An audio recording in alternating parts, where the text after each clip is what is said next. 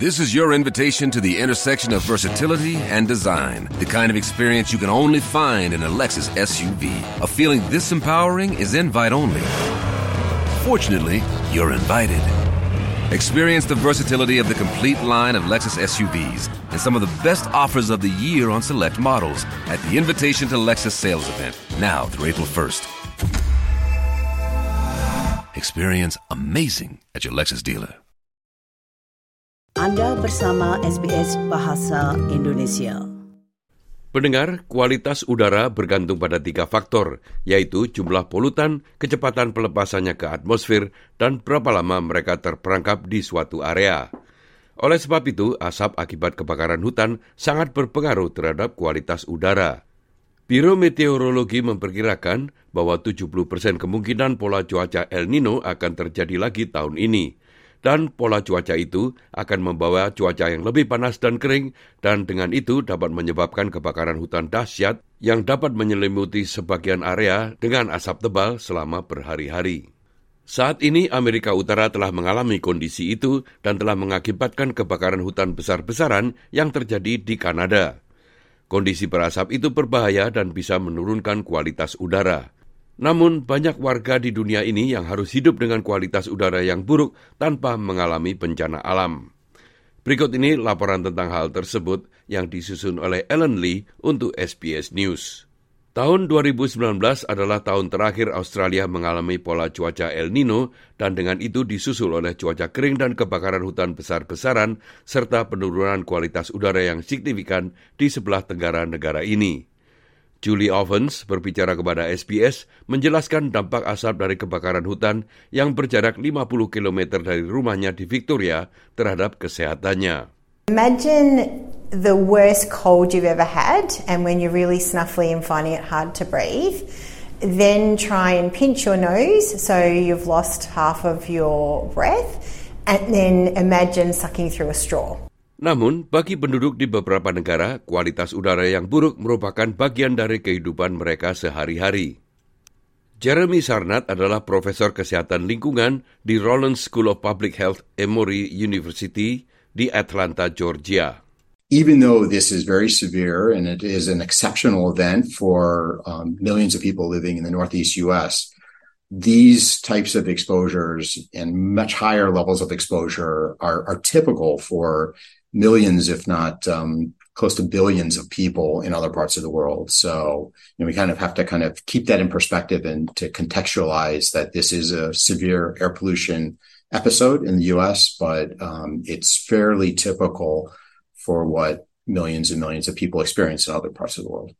Menurut perusahaan kualitas udara IQE yang mengumpulkan pembacaan dari stasiun pemantauan permukaan tanah di seluruh dunia, Tahun lalu, 9 dari 10 kota dengan rata-rata partikel halus tahunan tertinggi berada di Asia, termasuk 6 di India.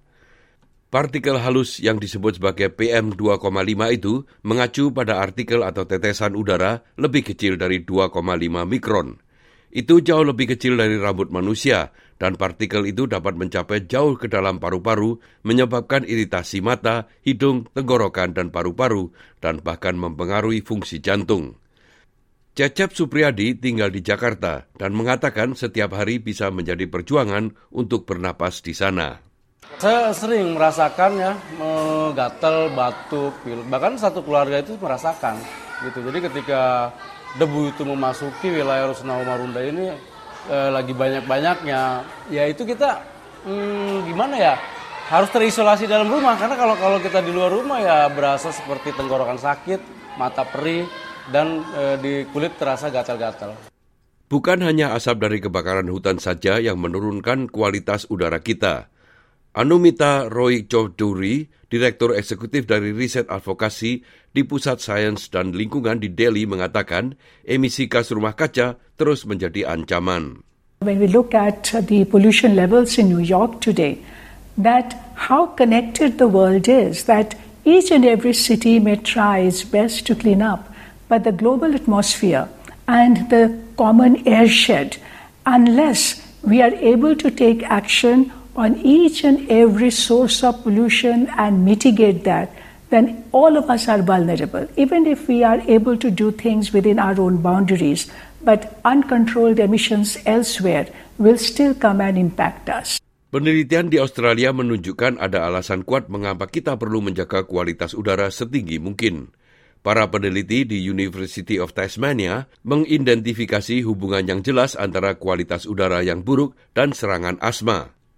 Nicholas Bosias Arya Gada adalah peneliti utama studi tersebut dan berbicara dengan SBS pada tahun 2019 yang lalu. With a spike in air pollution, the, that probably produces a, an irritation of the respiratory tract and that catalyzes an asthma attack.